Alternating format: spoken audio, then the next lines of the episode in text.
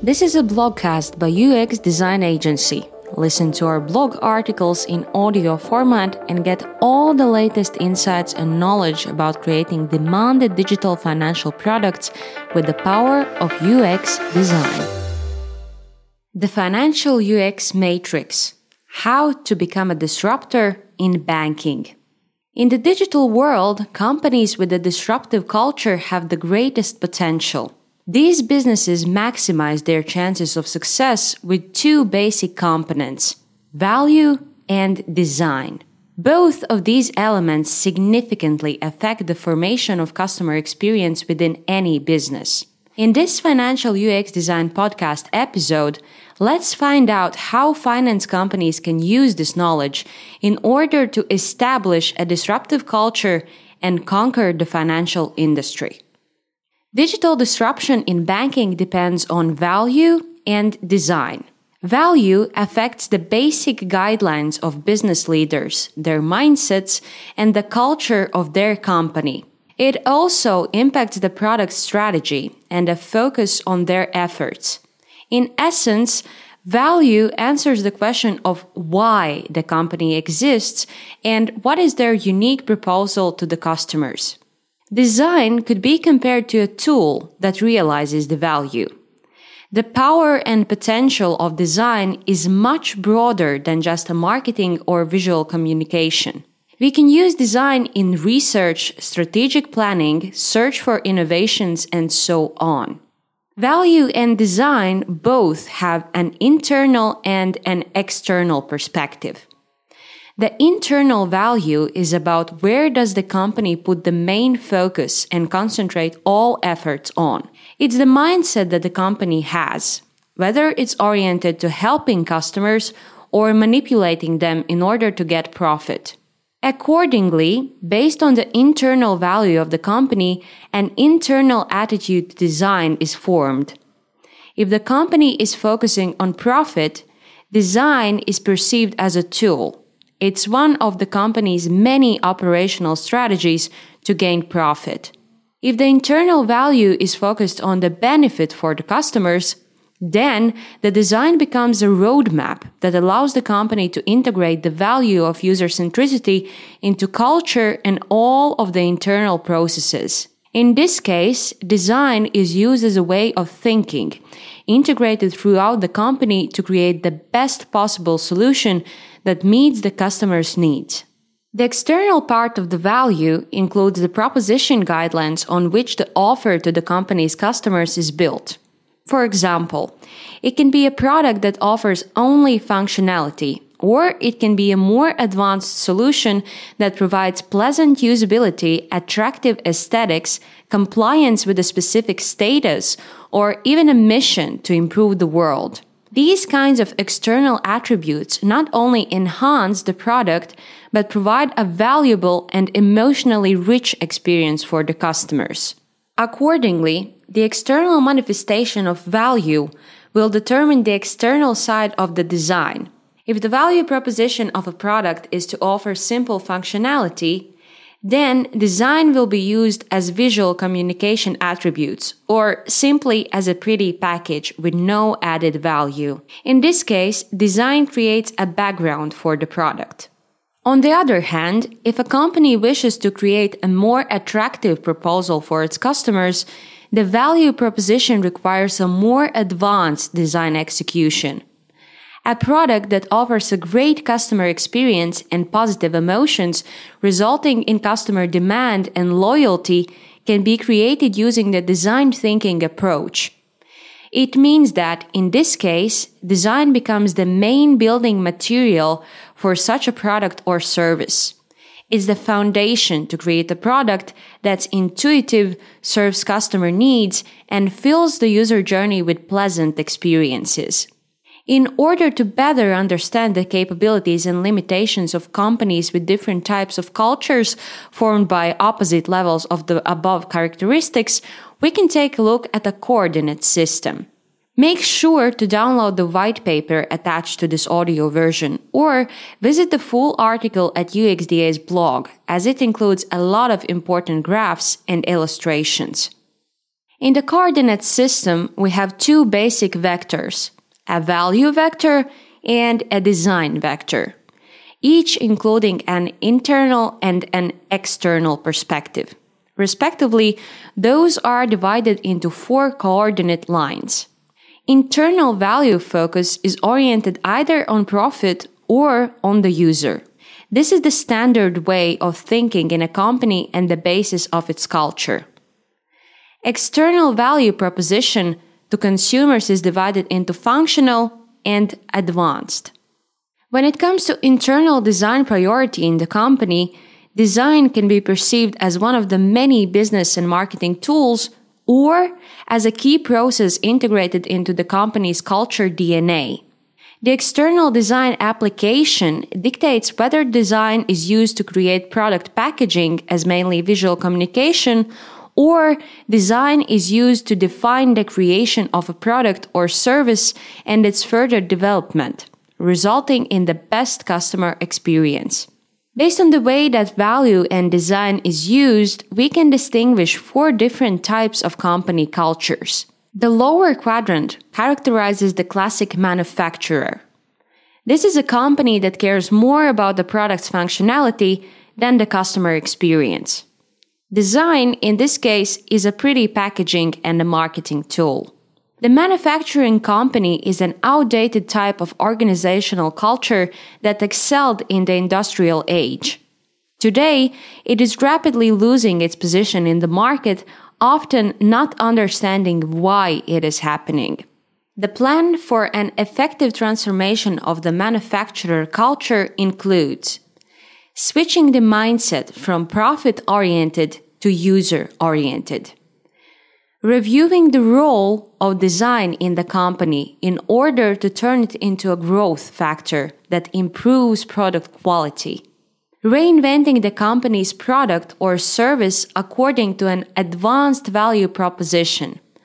Thus going beyond the limits of functional competition occupying a unique niche in the blue ocean of uniqueness and possibilities. This is only possible if the company is focused on providing the best possible customer experience.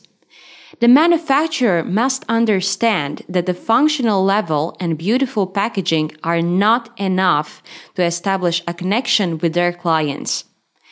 They will appreciate only a well designed customer journey that solves their problems, eases their daily lives, and brings pleasant experiences. Next is the seller company culture.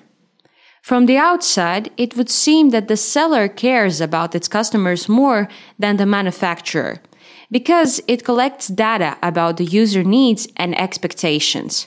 Unfortunately, this information is often used to make more effective marketing campaigns instead of creating a great customer experience. Unlike the manufacturer, seller is not so focused on providing only functionality to its customers.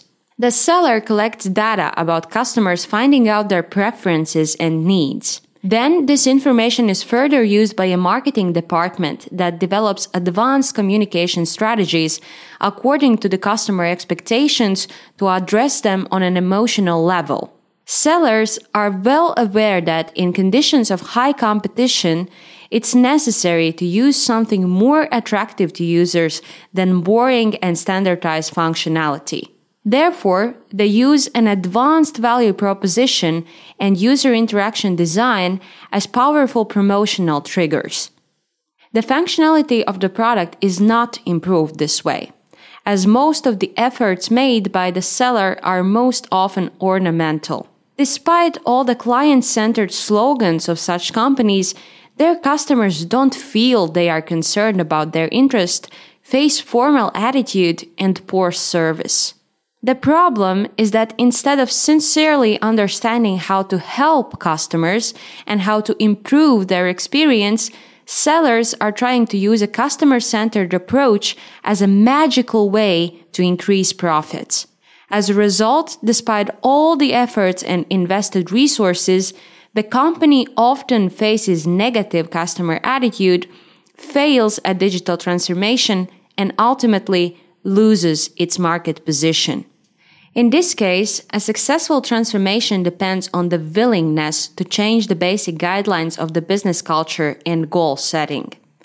Each employee should rethink their role in the company, making their customers a top priority.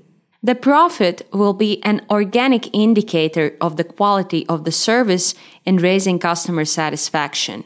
To do this, a company should make the customer centered design approach the number one priority by integrating it at all levels, starting with business processes. Further, at the team level, there should be people who are experts in applying the design approach for the product to meet the customer needs. People responsible for design in the company should have the proper support and authority in the company. For the business to succeed, it is critical that the business executives and key leaders share the same understanding and facilitate the importance of user centricity and design approach throughout every process and employee. Further, it is necessary to clearly understand the duties of the design facilitators of the company. This is not just about performing basic package design work. It's the ability to integrate design approach and design thinking into the core principles of the company. Such activity can take the business to a whole new level. The third company culture is the innovator. These are creative companies that come up with new innovations to improve our lives. Their main focus is on researching and developing a brand new technology instead of creating a pleasant customer experience. Innovations developed by these companies are demanded by a narrow audience of technology geeks, not the general public. There are usually other companies that later use the innovators' ideas and inventions to create beautiful and convenient products based on this innovative technology. The difficulties of innovators are related to the fact that the development of new functionality is a key process for them, and they are not ready to dive deep into the human psychology and consumer behavior. As a result, the first products of the innovators' companies are inconvenient and interesting only to a narrow circle of specialists. The innovator team uses the design process to search for new ideas that would bring brand new possibilities for the users. They utilize technology to improve people's lives and their goal is to bring benefit to the world, not to sell the product to the masses in any way possible. For the success aimed culture transformation, it is necessary to remove the idea that functionality is enough and understand that the main value for people is the experience. This way, the innovators can innovate a new, better experience for the customers. The fourth and final type of a company culture that anyone who wants to be successful in the digital age should strive for is the disruptor. Disruptors are companies that leverage the maximum potential of all four vectors and are extremely customer oriented. Very often they are perceived as companies changing markets or even creating new markets through disruptive innovations. These are companies with culture that reinvent experience, offering something new that is much more convenient, efficient, and enjoyable than the boring alternatives already available on the market. Disruptors see profit as a result of a maximum user satisfaction and as a result of realizing the meaning of the company mission that is focused on customers' benefits. They do not compromise for profit because they have a very strict internal ethics associated with providing the best service and social responsibility. This provides them with long-term competitive advantages, customer loyalty, and community support, all of which results in above average profits. Disruptors often use the functionality that innovators have created, but develop it at the higher levels of the value proposition. Being obsessed with execution, disruptive culture brings every element of the user experience to perfection. Such companies' main task is not so much to create innovative technologies, but rather to rethink the habitual way of life. And that is what makes them true disruptors. Such a company is related to UXDA's digital product success formula that you can learn more about in the fifth episode of the Financial UX Design podcast. As you can see, a disruptor in this classification is not necessarily a huge corporation or a technology giant that disrupts the traditional industries with enormous budgets. The principles and approach to business culture described here are already used to create demanded products and competitive advantage in a wide variety of industries. As an example, we can check the small businesses that due to their customer centricity have gained undeniable advantages in the local market.